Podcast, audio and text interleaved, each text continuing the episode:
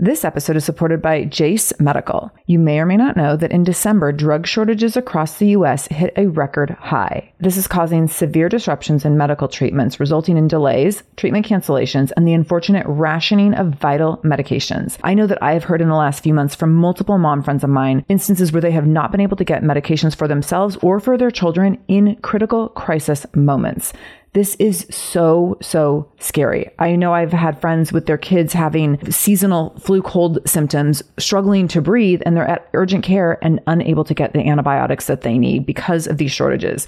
This is scary stuff. Most notably, one of the short supply antibiotics is amoxicillin, which is commonly used for so many of our children's illnesses. So here's where Jase Medical comes in. They have the Jase case, which is a personalized emergency medication kit that contains five essential antibiotics that are used for the most common and deadly bacterial infections. And you can also customize your case and add additional life saving medications based on your or your children's family's unique needs, like an EpiPen, for example, something that you would never want to be without, would never want to have to run from pharmacy to pharmacy in pursuit of. So if you want to go get these medications and have your antibiotics on supply so that you always have them when you need them in case of an emergency, in case of a disaster, in case of being a, you know, a victim of this drug shortage, Jase Medical will have you covered. All you need to do is go to jasemedical.com and enter the code shameless at checkout for a discount on your order. That's promo code shameless at Jase Medical, J A S E medical.com. jasemedical.com, code shameless.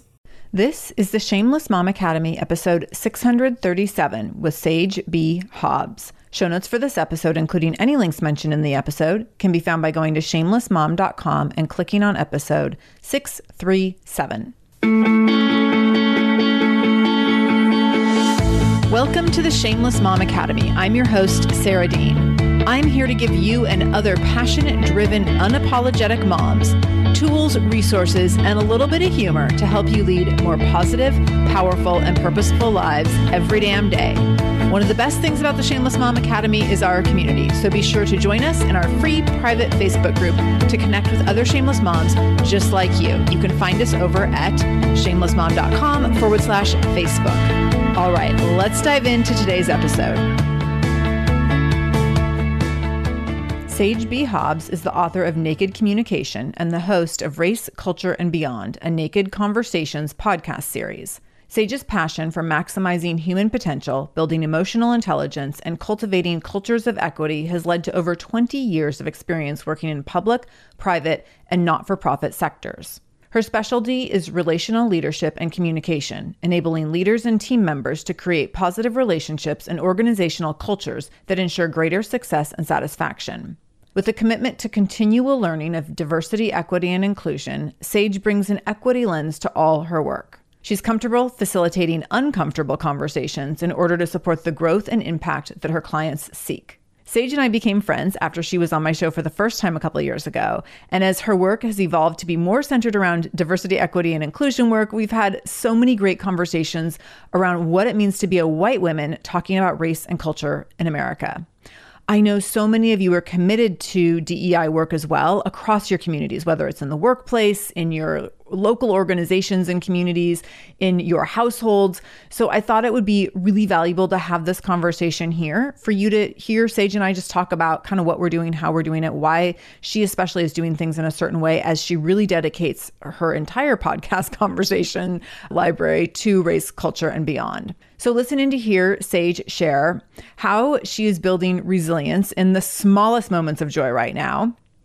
Her daily 10 minute practice with three girlfriends that has had massive impact over the last few months.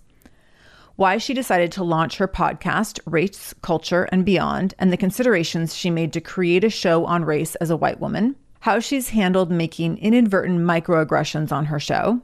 The truth about being an ally, who gets to own that word, and the significance of ally being a verb, how we can make equity a through line in all the ways we show up in various communities, the power of choosing curiosity over assumptions to de escalate conflict and come to a solution, and how to make space for everyone, especially introverts and slower processors in conversations. Sage is one of my favorite, maybe my favorite person to talk about how to have conversations because she has so much knowledge and expertise in this. And she always makes me think two, three, four, five, six times about like how I can just be better and more thoughtful and intentional in my communication. And I know that you're going to learn a few things about this yourself as you listen to our conversation. So, with all that said, please join me in welcoming back to the show Sage B. Hobbs. Sage, welcome back to the Shameless Mom Academy. I'm so, so happy to have you here. Hi, Sarah. I'm really psyched and honored to be here. Thanks for having me on again. I feel like the first time we recorded, which would have been, I don't know how long ago, it was pre COVID. So, like 18 yeah. years ago. Yeah. and, and, I feel like that was, I didn't know you at that time. And now mm-hmm. I know you. Like, now I'm like having my old friend Sage come back on the show. oh, that's one of the most fun things about the podcasting world. I feel like you actually yes. build relationships. It's so cool. Absolutely. And I always say this I'm like, every time I get done with an interview, I feel like I have a new friend, but this is like proof of that because right. a lot of my new friends do become very good friends who come back on the shows. so fun. I'm not just making up all my friendships. I actually, I'm here to say, everybody, we are actually friends. we, we actually do talk. yes, I love it. Okay, so let's dig in. I want you to tell me a little bit more about the dynamics of your personal and professional life beyond your bio. And what are you most excited about right now as we record this in January of 2022, where in this moment, there's a excitement is questionable. so, what are you excited about right now? Right, right oh my gosh, I feel like I'm going to start sort of heavy right out the gate, which I don't mean to, but you know, we just, I live in Colorado and we just had these insane wildfires in the two towns that border the town where I live, and a thousand people lost their homes. And it's been really kind of wild. Um, we're walking into the new year that way for lots of reasons. And so, like, I've been excited about the little things, you know, mm-hmm. like I just, it's a beautiful sunny day.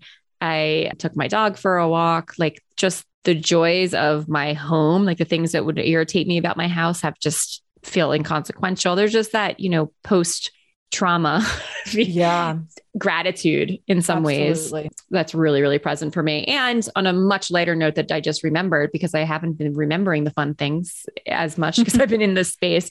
I'm going to Hawaii with my mom and my sister. We're doing a two generation like mother daughter trip, and we've never done that. And my mom's in her 70s, and my dad, you know, passed 10 years ago. So it's a really, I'm really excited. I think that's going to be just a really special, like memory making time. And I'm looking forward to it.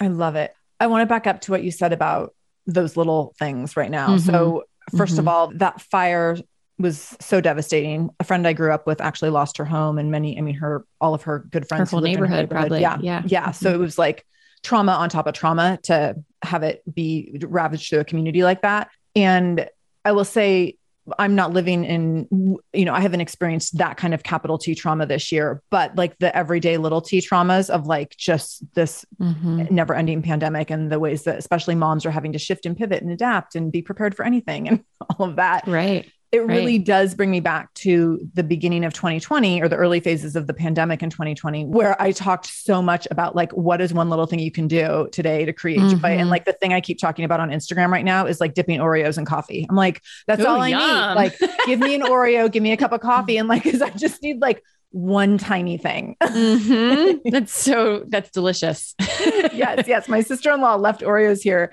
at Christmas time as part of her recipe. There was a bunch left over, which I was kind of cursing her for. And now I'm like, this is why they, like, it was meant to be. It was meant to be. Yes. Little joys. I mean, I'm really. Yes really feel passionately about finding joy amongst like the dumpster fires. Like I that's been a theme for me for a really long time and you know this is the second huge tragedy we've had in Boulder in my community in a year. The we had the massive shooting, yeah, that happened just around the corner from my house at the local grocery store. Right. So, as a mom, right, like you mentioned that, that's what I really got was okay. My kids are growing up so privileged, right? They are white. We are financially stable.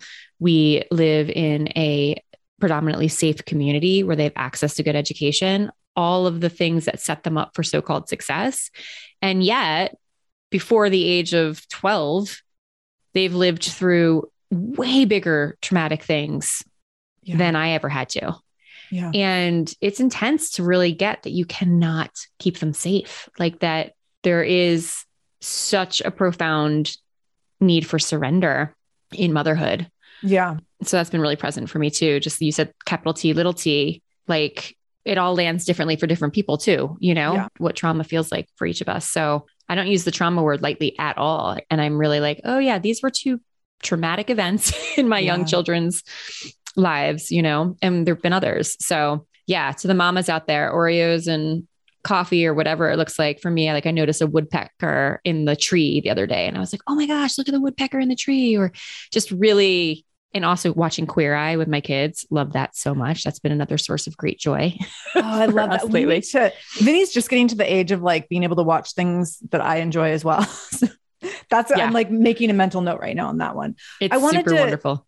I want to touch on resilience because uh, what I thought of when we were saying these small things and like paying attention to the small things because of these big T traumas, little T traumas, and this ongoing, I mean, the chronic trauma of COVID, no matter how it's impacted your life, I think that there's that we are all living through a trauma response in different totally. ways. Yeah. And that looks different for every family.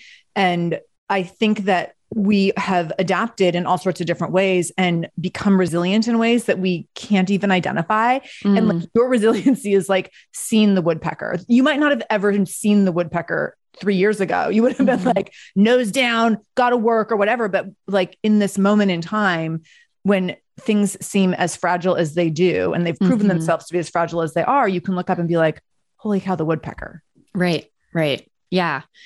And I think that's a practice, you know, yeah. not to sound too woo woo, but just really the other thing I've been doing to take care of myself. And, you know, for those who don't know me, I am like an overachieving, neurotic Northeast Jewish woman who speaks fast, thinks fast, does everything fast, and had moved to Colorado 20 years ago now, just thinking I'd come on a whim, but stayed. And I'm really got clear like, oh yeah, I stayed because my nervous system, like my soul needed me to slow down. And mm-hmm. if I had mm. stayed in Philly or New York, I don't think that would have been possible for me. and so yeah. I got cancer at 23 and I moved out here thinking again, just I'd be with it for a year with one of my best friends from college. And it has been such a gift to slow down by the nature of the place where I live. Yeah. But I still get super wound tight, Sarah. And I know you and I have talked about this oh about anxiety, gosh. and I can get so wound up. So I'm now on day 56. By the way, I'm not a fitness person like Sarah. Like, I'm not somebody who works out very often at all. I'm on day 56 of doing four sun salutations every morning That's or amazing. every day with and we're tracking it with two of my girlfriends, two other moms. We have a text thread. We're in different parts of the country and we just check in like, okay, I did mine. Did you do yours? And we try and help each other be accountable. And it didn't start out with a goal of being, you know, 55 plus days, but it only takes me 10 minutes. You know, it has been so good for my psychological state as like the world literally feels like the ground is moving beneath us all. Yeah.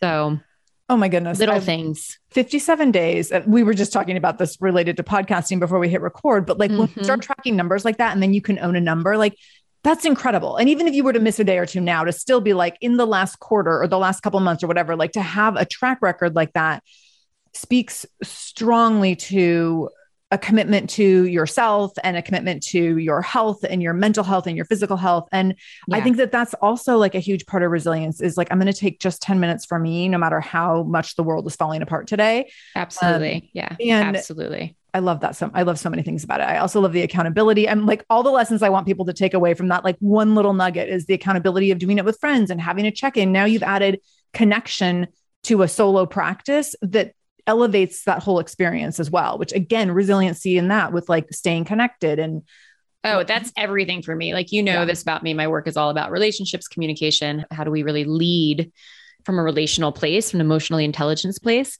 And it's so sweet because it started with one of my girlfriends who's in DC, who's a single mom, who's, you know, she's a single mom and a school administrator. I mean, she is like, does not have extra time. She's working her butt off all the time.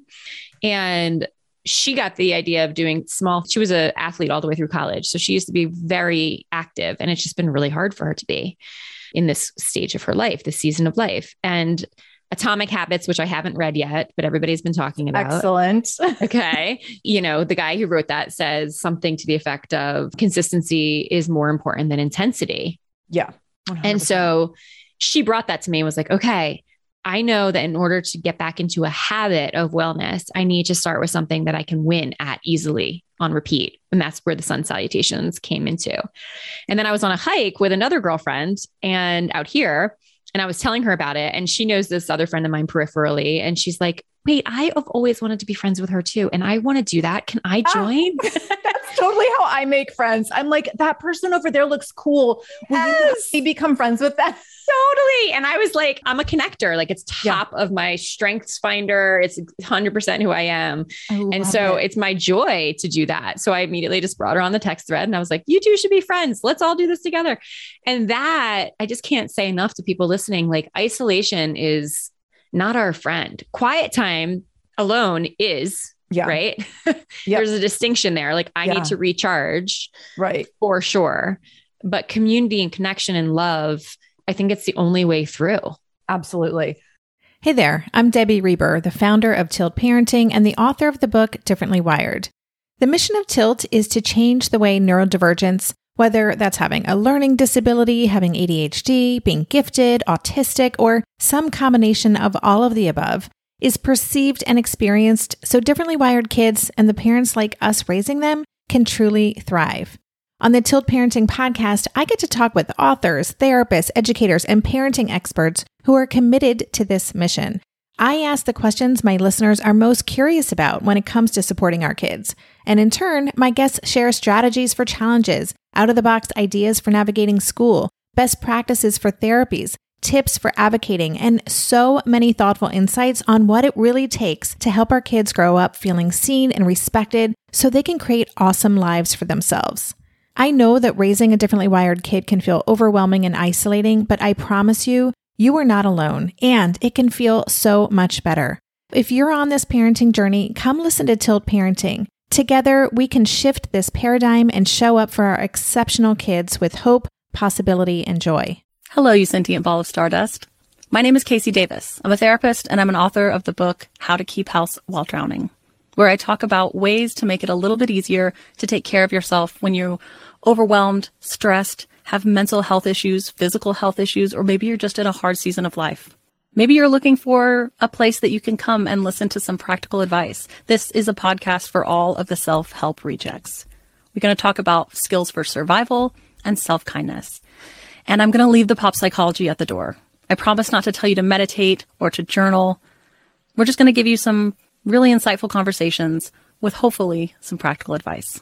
So I don't believe you need to pick yourself up by the bootstraps. I don't want you to just try harder, and I don't believe that laziness exists. So join me over on Struggle Care, where we can find compassionate solutions that help us function a little bit better. So you mentioned Atomic Habits, and I have to share my favorite quote from that book because I think that you'll appreciate it. And I think it is reflected in the stuff that you're you just talked about. Mm. My favorite quote from the book is every action you take is a vote for who you are becoming.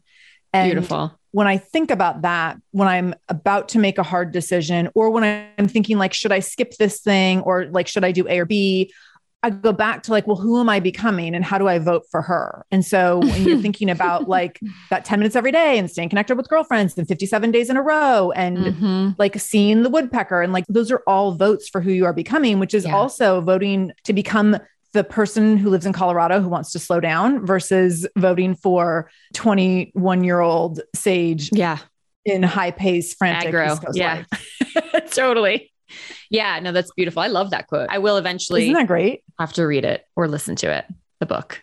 Yeah, it's a good one. Definitely. I think beautiful I li- quote. I listened to it. I led the book and book.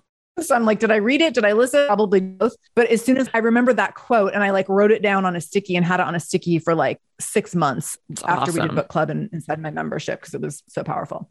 Okay. So I want to dig into a little bit of your work and some work that you started, and you can tell us when you started this project because I don't know off the top of my head, but when you started this project, I was like, oh, that's a big project. and the stakes are high, and I am here for it. And I was like incredibly impressed and proud and mm. just really grateful for the work that you decided that you wanted to do. So you decided to launch your you are you had a podcast that you had had previously but you did like a relaunch of your podcast. Mm-hmm. and the new podcast is called race culture and beyond. So can you talk about why you decided decided to launch this show? And then i also want to know and this is where you and i have had conversations around this because this is where the stakes are really high.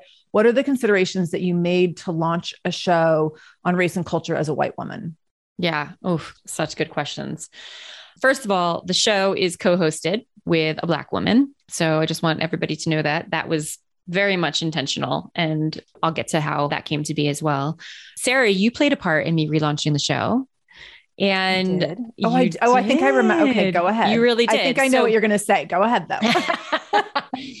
so I had the show is called Naked Conversations. It was, you know, it was a spinoff of my book, Naked Communication.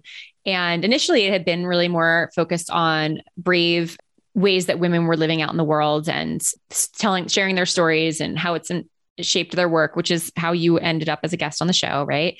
And it's luster for me after maybe 60 or so episodes, unlike you, Sarah, with your 600. But and I was, I took a pause because I'm a robot. I'm just, I'm a robot.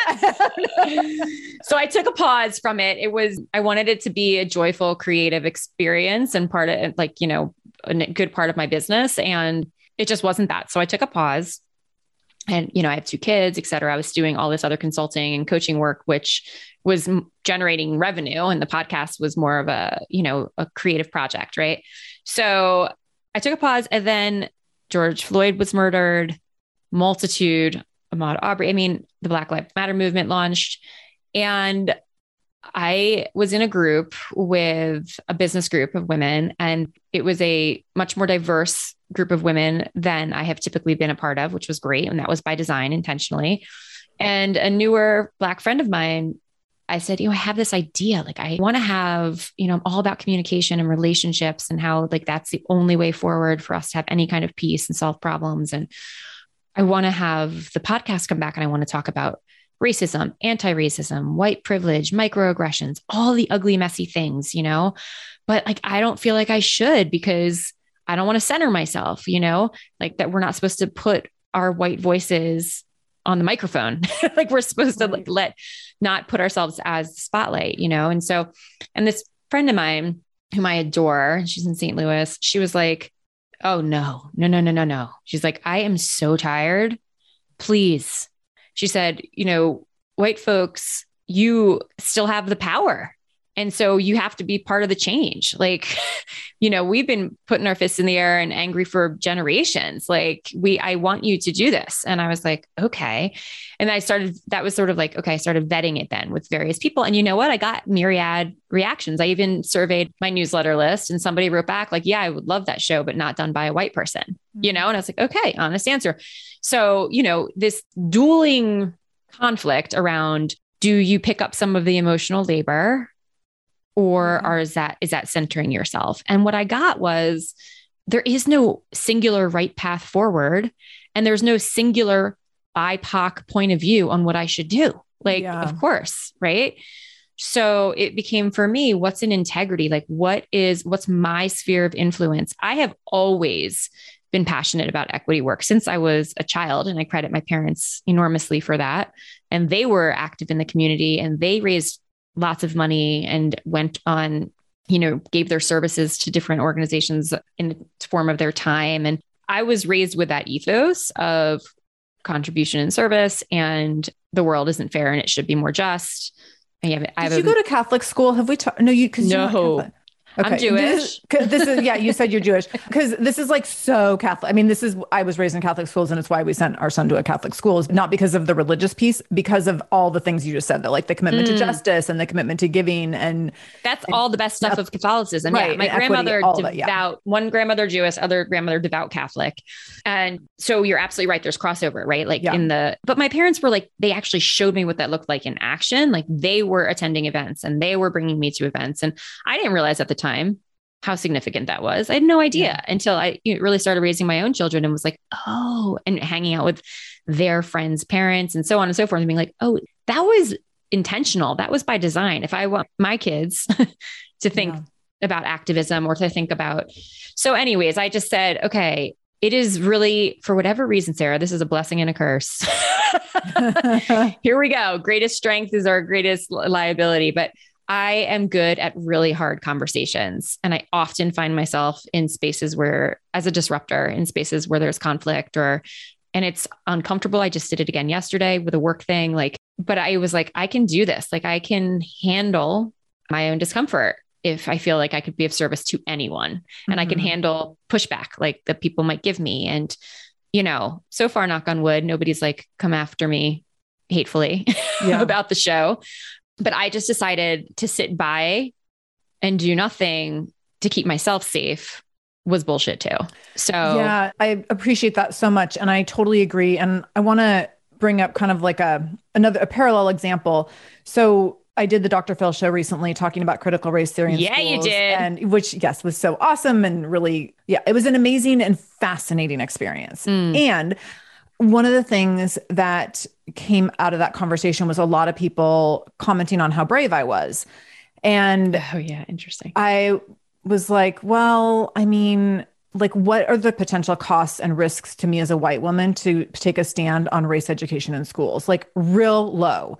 I might maybe get like yelled at on stage on the Dr. Phil show, which maybe would be like publicly embarrassing, but also like nothing else is on the line for me. So Mm, that's in my mhm. mind, that's not brave. That's like part of my responsibility. Right. And right. I see what you're saying, and for you making these considerations around if I'm going to be in integrity as an ally, then of course I have to do this show and do it in a way that is aligned with my values so that I'm not centering myself as much as I am taking over some of the emotional labor for other people. And so, I mean, of course, like, yes, I want to be like, Sage, that's really brave because it is in a lot of ways. And also, The stakes are the low. stakes are low. Yeah. And I don't know if anyone have you had the conversation around like if someone refers to you an, as an activist or not, and like thoughts Mm. around white white women being called activists. No, and I don't usually call myself one. I may have said I that don't about either. activism. and I've had but- other people refer to me that way, and it always was a little like "Uh, I don't know. It seems like a bit much. And then I saw someone talking about it, saying like interesting. Th- be thoughtful about labeling yourself as an activist because what are the actual stakes? And like to label yourself as an activist is like you're really intentionally putting yourself in harm's way to stand up for something or Mm. someone. And so and there's going to be a huge you know spectrum of beliefs on this.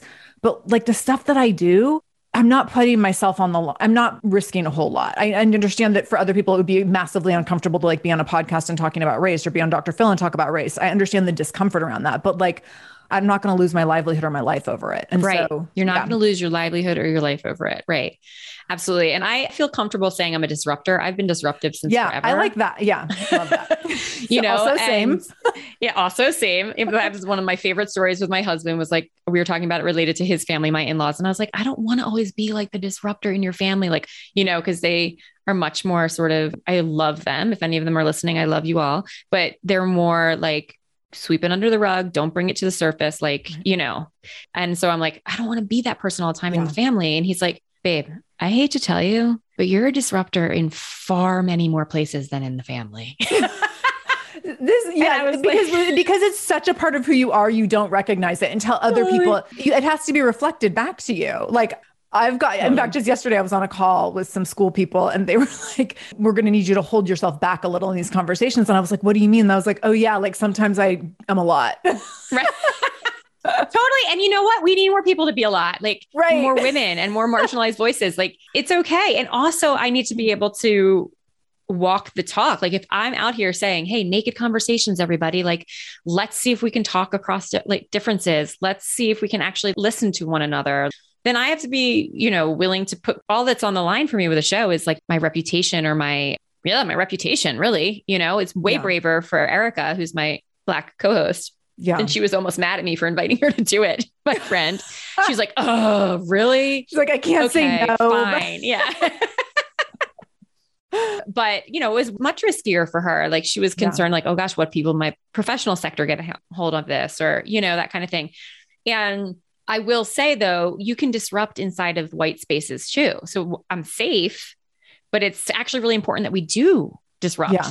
In Yeah. fact, that's where we need to disrupt. You know, I was doing some work recently out of state and the demographic is much more conservative. And sadly, so many things are politically, you know, that I wish there weren't even political issues, but that's how they fall. And somebody at the training that I was leading had looked me up and seen Race Culture and Beyond as my podcast and had seen somewhere in my language. I don't know if it was a specific show. I don't even know. It said white supremacy, something. And they brought that up in, in front of the mm-hmm. whole group. And I was like, okay, where's this going to go? yeah, you know like let me walk my talk like i've got to sit with this space where for various reasons that we were trying to build an established trust to do our work together and it was fine it was good afterwards they talked to me individually anyways like i thought to myself this is what has to happen. I mean, it wasn't comfortable, but I was in no risk. You know, the biggest yeah. risk, I guess, could be that went too far in my response to something and I didn't get another contract with this right. group. You know, I would lose revenue. That's like yeah. the biggest risk. And yeah. I, that's not what I think will happen at all. It was, and more, it was like, oh, what an opportunity for me to leave my bubble of beliefs in some ways and, you know, just be in the space of people who are thinking differently and we can have some dialogue. So the show has been like such a delight to not always easy, some really hard conversations, some stupid mm-hmm. things I've done, some sticking my foot in my mouth, some major microaggressions I inadvertently did. Like, I'm not saying it has been some of the messiness that I anticipated that it would be. And we have just decided that that's what we want to model for people. I love that. Okay, I want to dig into that for just a minute because mm-hmm. I think if we can embrace that that's going to happen, then we can have like a dialogue around like that's part of the growth versus mm-hmm. like that's a reason to stop trying to grow. Um, right. Can you talk a little bit? I don't know if you want to share an example or, but can you just give some context to like how do you keep going and how do you address things when you have there's been microaggressions that have taken place and you maybe just like want to go home crawl under your bed and not come out and feel shame yeah, yeah yeah yeah yeah and feel personally embarrassed and yeah. So for those who don't know, although if you've been listening to Sarah, I'm sure you do, microaggression is this, you know, it's the so-called little thing that is hurtful or harmful to marginalized communities, right? Like the assumptions that are made and statements that are made that feel like all the little cuts, you know? Yeah. Although some would argue they're not little at all. But I'll give you a clear example. Yeah. I um Erica and I were recording a show and we were talking about we always do since it's race culture and beyond we always do like what are you into lately? We start our show with like books or film or movie or tv shows or whatever that we're into that has some racial context. Usually it's a novel or whatever. Queen sugar i'm so obsessed with queen sugar. If you haven't watched it everybody should. No. Oh i'm not familiar. Oh my gosh sarah get ready to be delighted so, and it's so show? amazing yeah queen sugar okay so but this was about a different show i think it was called Ramy which i haven't seen anyways, we're talking about the show. It's like the lighthearted part of the podcast, you know, what are we into lately? And I mention a friend of mine who is Muslim, and I say the wrong kind. I don't even say a Muslim faith. I say something about a Sikh temple, which is not even, it's not Shia, it's not Sunni, it's not one of the many. It's completely wrong. Mm. it's just wrong.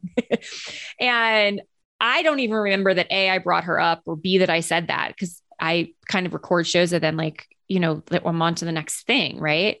And this, luckily, she's a friend of mine, a dear friend of mine. And actually, we just interviewed her for our show and she called me and said, Hey, I just want to let you know, like you said that Sikhism is totally different. You know, it's not the same thing. And, and I was at first mortified. Like, mm-hmm. I am mm-hmm. so sorry what is you know and then i was really self-blaming like you sage you're such an idiot like if you're not 100% sure don't say it you know yeah. especially because it's okay to not know things you don't have to be woke i don't even like the word like right you know like you telling people it's okay to not know things right so first i'm like beating myself up i'm ashamed i'm apologetic and then i'm like you are the best you know, quick, all of that stuff was mostly in my head. The, the You Are the Best was directed at her, where I'm like, right. I thank you so much. You yeah. just called me in.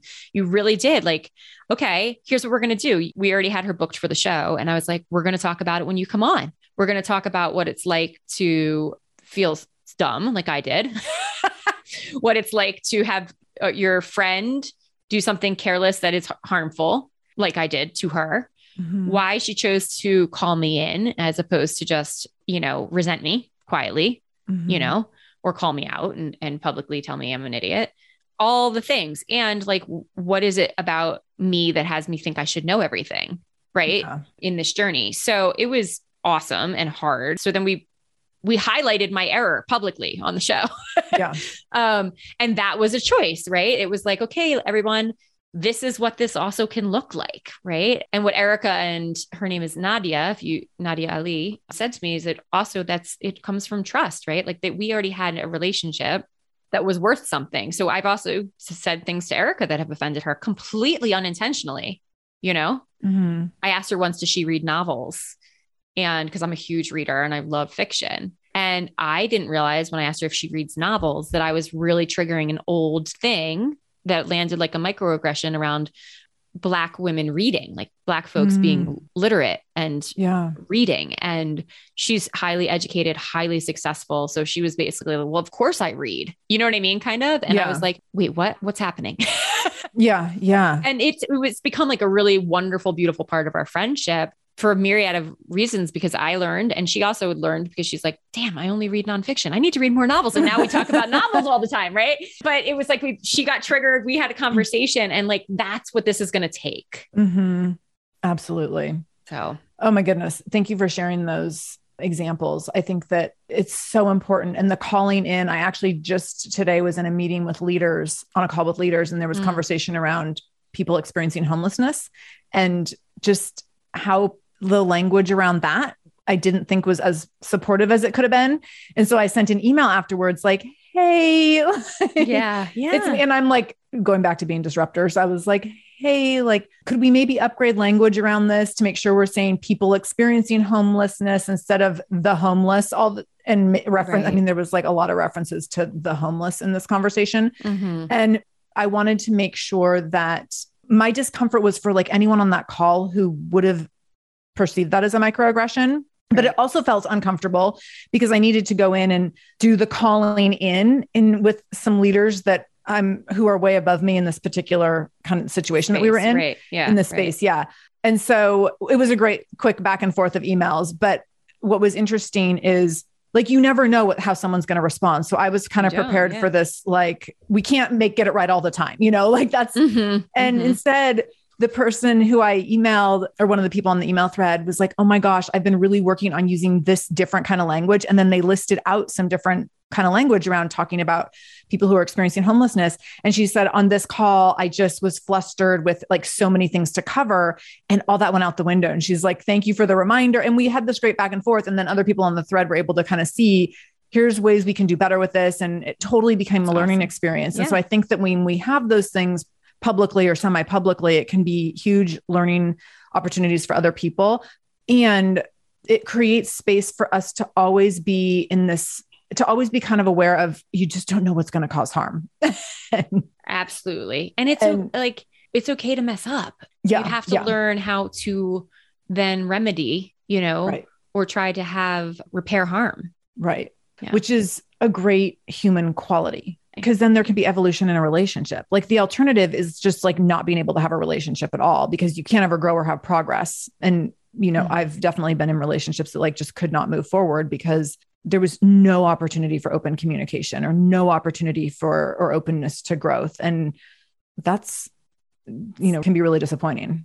Yep. And it's really sad because that's people miss out because that re- all Oh, of that totally. requires vulnerability and Yeah. access to intimacy is through that vulnerability. Yes. Oh my gosh. Yes. The access to intimacy. Mm-hmm. Absolutely. Okay. So how does your show, I mean, we've kind of just talked about this and, you know, around microaggressions and conversations, naked conversations, I should say, but how does your show support and promote allyship? Oh, that's a very interesting question because one of the things I got really clear on about allyship in reading Layla Saad's book, Mm, um, Me and White her. Supremacy, her workbook. I worked through Which that book. I will link to that, Me and White Supremacy by Layla Saad in the show. Yeah, it's really important work. It's really, really important. And I did a show on it too, actually, because it was so funny. Because I did, I went through that book with some white girlfriends in a book group intentionally, you know, and we really held each other accountable to working through all of it and met regularly, et cetera. And then um, Erica, my podcast host, was like, what was it like to be? A, I want to be a fly on like a white Mm. ladies book club about that. Oh my Like, God. So I let her like I'm like, interview I would be so embarrassed. For, I know. Well, she, I let her interview me about it. Like what, you know, oh my gosh, I love it. so we talked about that on our on you know on race culture and beyond but the allyship is a verb and I don't get to say if I am one. Those are the two Mm. things that I just like really and I read it other places besides through Layla Saad's beautiful work, but that's I feel like where I really got it. Like, you know, I don't get to give myself that badge, you know? Yeah. Like so that has felt in some ways kind of liberating too because I'm like I'm not you know, I'm not going to be out there like I'm an ally. Like I'm just going to try to do what I've always done and do it better once I know better, you know, which is, I think, know, know better, do better is Maya Angelou, I believe. But so that means like when somebody in my family does something offensive on Facebook, I say something about that. Mhm. in this case, I didn't do it on Facebook. I did it actually, I don't remember how it all, I know that it ended up not on, maybe I said something on Facebook first, but it ended up off of Facebook. and so how the show promotes allyship, I mean, I hope that it does, but I don't feel like it's for me to say that, I guess, you know, we only have guests of color or we have only so far highlighted people of color on the show who've come on so that's intentional and by design to you know elevate voices that aren't as commonly elevated um the the I guess one way I think and I hope I'll just say again that I hope it supports allyship is that I know I have a ton of white listeners and because I have a big white community. yeah. and I am challenging white women to white woman listener like to expand our thinking and to do better. So I hope that that is supporting allyship and courage. Yeah. But you know, it's not for me to say. Hey, are you a parent of a teenager? Are you feeling overwhelmed about how to be what they need while also holding limits and boundaries that keep them safe? Are you tired of conversations that negate how messy this season of parenting is? Well, I've got you. My name is Casey O'Roarty. I am a positive discipline trainer, parent coach, and the host of the Joyful Courage podcast.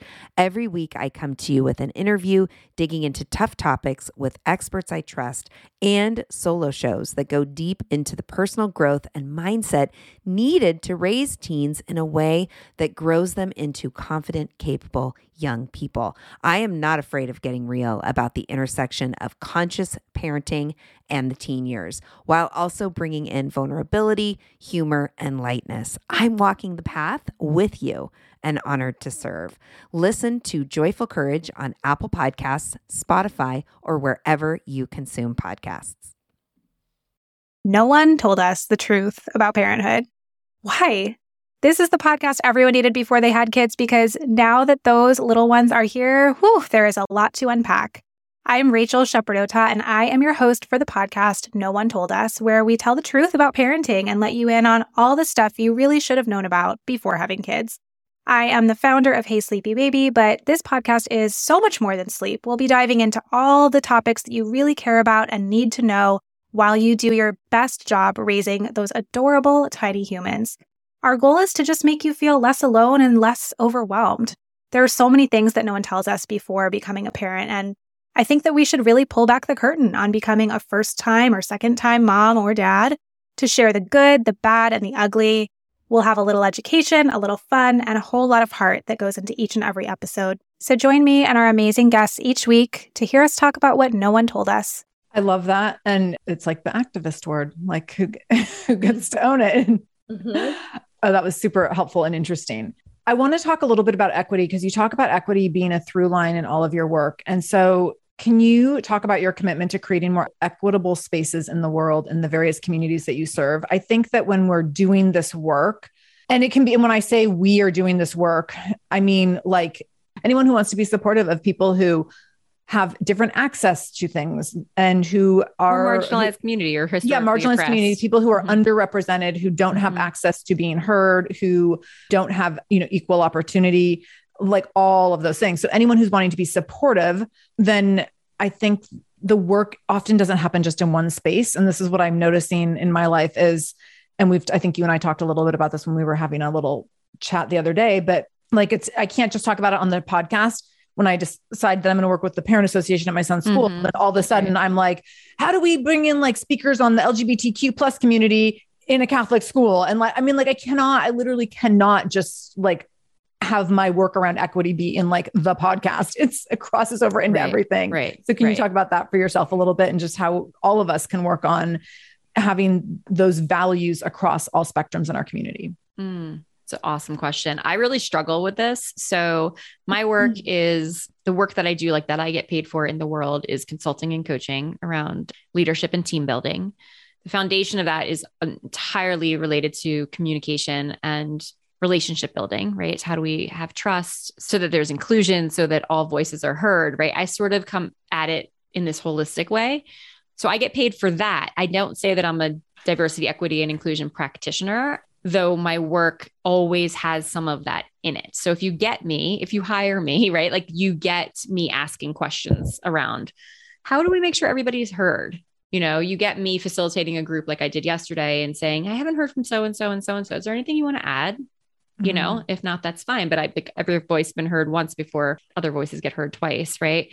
Right. So for me, and I've just been really hesitant to say that I'm an, an DEI practitioner because I think that's a really like I'm like that's like an honorable term to me. People who are doing Yeah. that work, but I am doing that work infused in all of my life as best as I know how, and that's all I can do. Right. So what that looks like as a mom and as a parent with my husband is really honest conversations with our kids and we talked to them about racism and we told them about George Floyd's murder. And when my little boy um, was younger, one of his very best friends in elementary school was adopted from Haiti, and they weren't allowed to play Nerf guns outside because his mom was like, nope. He is a black boy in a predominantly white Mm. community. Like he doesn't get to play even fake guns in the outside, Yeah, you know. And I yeah. and I told my eight year old boy that at the time, and you know, we talk about oppression. We talk about it with my stepmom is black. So one of their grandmothers is black. They call her Nene. Hi, Nene. And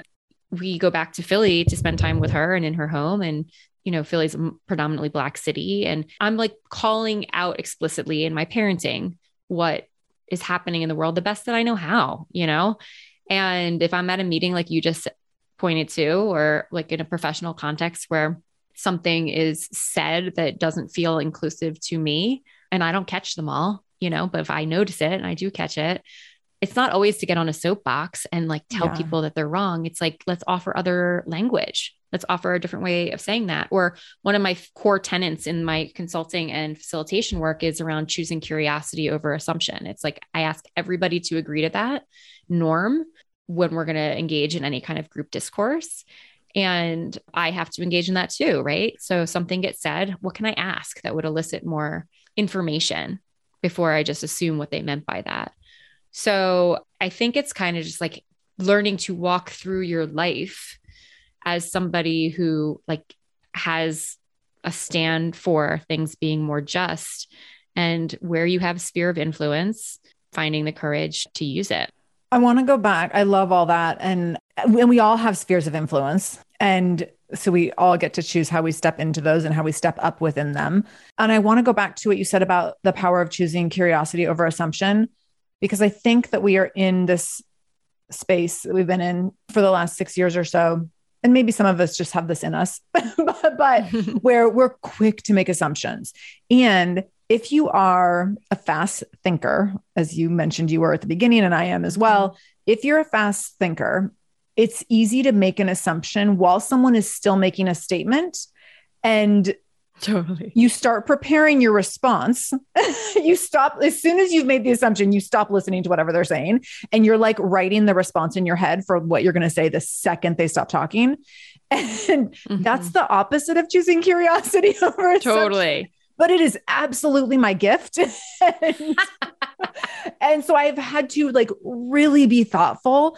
And I've been lucky. I say lucky, it's been really hard work, but I've been lucky to have some opportunities and positions in the last year, especially where things where I've been in conversations and new relationships with leaders where I've had to like really be like, shut up, listen to everything and Yeah. formulate like a really good question at the end instead of always like coming in like leading the charge with all of your like, you know, gonna fight this one out kind of energy. Um, so can you just talk a little bit more about the importance of that? Because I don't want to overlook that piece. I think it's so critical. Yeah, that's so great. If those who are listening took this one piece away, I'd be happy because I write about this and teach about this all the time. In this training, I was leading yesterday in person, actually, which was kind of fun. I had to go buy new shoes since nobody's seen my feet in a, a year and a half. About people call it active listening, or I call it really getting it, really being present when somebody's speaking to you, whatever the case may be. But it is hmm. the number one way to de escalate conflict and to be able to come up with solutions, innovative solutions, is to Mhm. really hear what somebody has to say.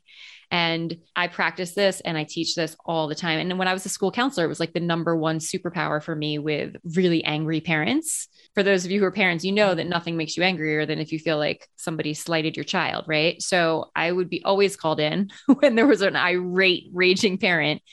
And what it would take is just to really get and sit with their anger Yeah. Like I really get you're furious. You think we've messed up. We've given up on your child. We've, you know, don't see that they have that we don't see that they have potential and we're we're just sending them out all you know whatever it is just really hearing it no matter how uncomfortable and just yesterday in this training i was leading with a bunch of school leaders i said look you made assumptions about me the second i walked in the door you know and they're kind of like snickering and i'm like yeah like what am i wearing and you know what my mask situation is and where did i come in from out of state and you know this kind of thing and it's like let's just own that we're we are assumption making people. Like that's what mm-hmm. we do. Mm-hmm. Like you said you earlier, you're a robot. We're assumption making robots. Like we're like, you know, we're constantly judging, making things up all the time.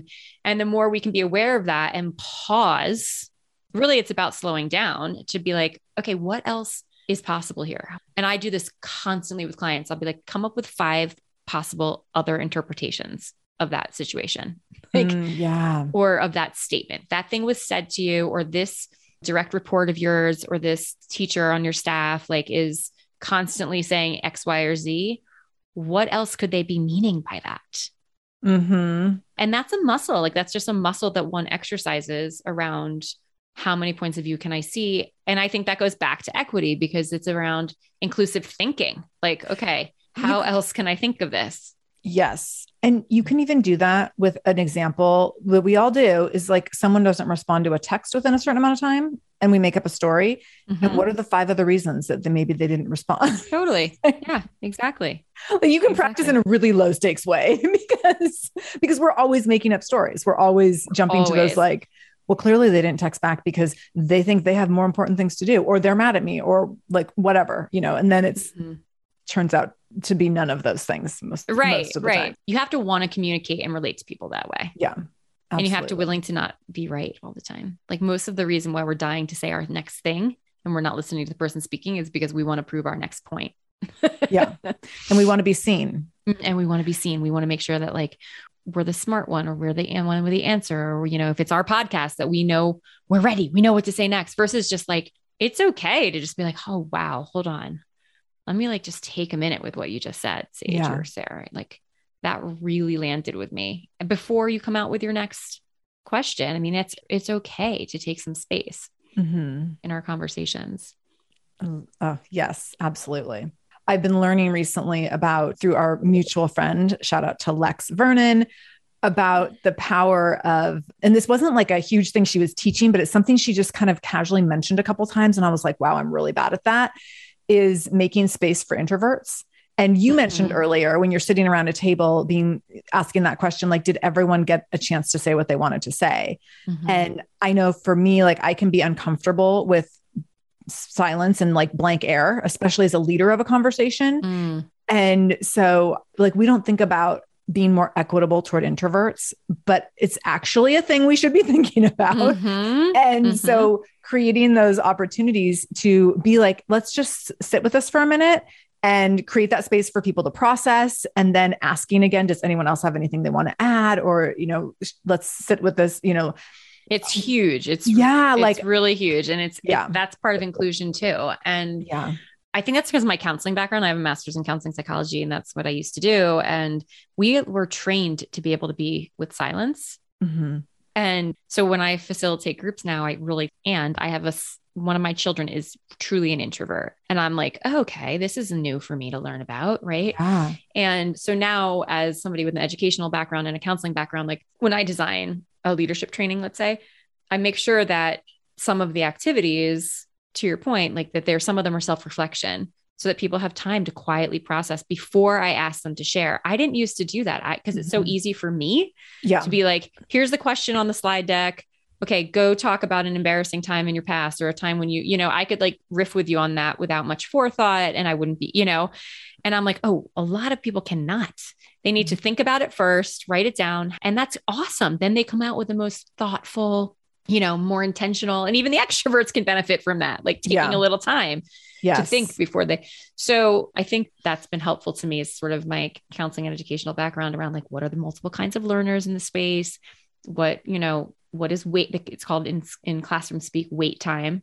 You know, like mm. you ask a question and there's wait time to let kids process and try and come up with answers. And adults need that too. Absolutely. Okay, Sage, we got through like 25% of the things that I wanted to talk about today. So you're obviously just going to have to come back again. so wanna, fun to talk to you. I know. I want to know how you're currently showing up as a shameless mom. Oof. the first thing that comes to mind and like makes me laugh is like my kids would be like, I have no shame whatsoever. Though I'm like, you're so embarrassing. like, why can't you rein it in? But for me, it's always been that while being a mom is my the, the most sacred thing in my life. Like I'm just, yeah. I had to have, you and I talked about this. I also did IVF. Like I wanted to be a mom. Like this was very much by design. So it's my most important thing, but it is not my primary identity. Mm. And I'm not embarrassed to say that shit anymore. Yeah. Like I have never really related to like mom as a part of my identity. It's a part of my identity, but not as a prime. I don't lead with it. Mm-hmm. I really don't lead with it. And I really, so I guess my shameless mom piece is like, I'm a whole woman you know, and I'm ambitious and I'm loud and I want to be sexy forever. And I want to take time to be with my girlfriends and adventure and see the world. And I want to like deeply love and be there for my children and make sure that I can nurture them the best way that I can. So I guess how I'm being a shameless mom is like honoring all the parts of my personhood beyond love motherhood. It. Yay, love it. Okay, where can people find you, listen to the show, connect with you, all the good things. Awesome. On Spotify or on iTunes, of course, is or what is it called now? Apple Apple Podcasts. Apple Podcasts. Thank you. Thank you very much. Could be is, something different by the time this goes live. Knows, right. No, totally. and on Instagram, all of that is race culture and beyond podcast. And then for me in my work and other capacities, I'm at sagebhobbs.com, sagebhobbs.com. That's my handle also on Instagram. And I'd love to connect with folks.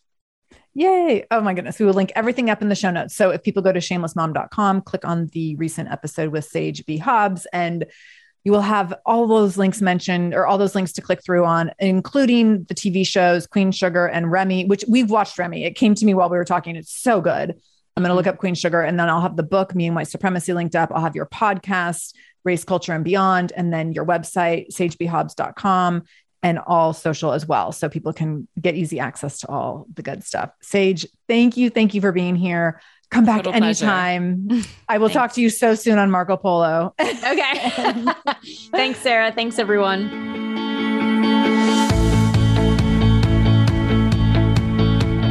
Thank you so much for joining me in the Shameless Mom Academy today.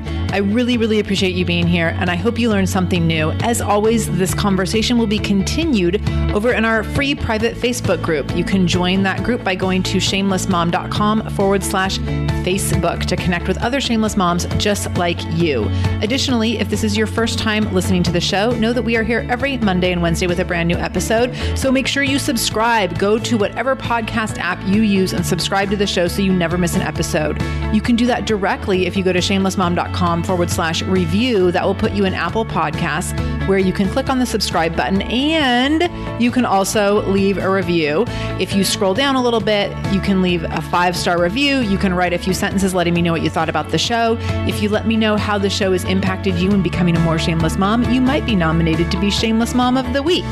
Also, please share this episode. My goal is to help more mamas be more shameless every damn day. So please do share this episode. You can take a screenshot of the episode on your phone and then share it out on social media. Tag me at the Shameless Mom Academy on Facebook or Instagram. I'm quick to reply and eager to send you Facebook love and love to be connected to all of you.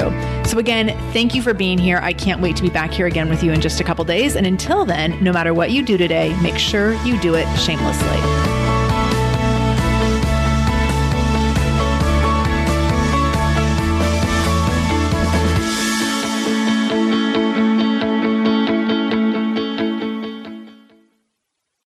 Hello, you sentient ball of stardust.